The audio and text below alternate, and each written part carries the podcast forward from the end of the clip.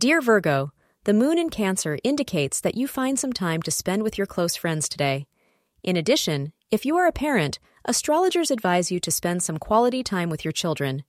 So, for all Virgos, today is a good day for bonding, whether with children, siblings, family, or friends. So make the most of it by strengthening your bonds with people close to you both at home and at work. Your favorable time of the day is between 10 a.m. to 11:30 a.m. Maroon is your lucky color for the day. Today, it is very likely that you will meet someone new, maybe the person you will spend the rest of your life with. You will find yourself turning quite a few heads today and will conclude that all your hours grooming have paid off. Don't get carried away with it all, though, as it's your inner beauty that matters most of all. Thank you for being part of today's horoscope forecast.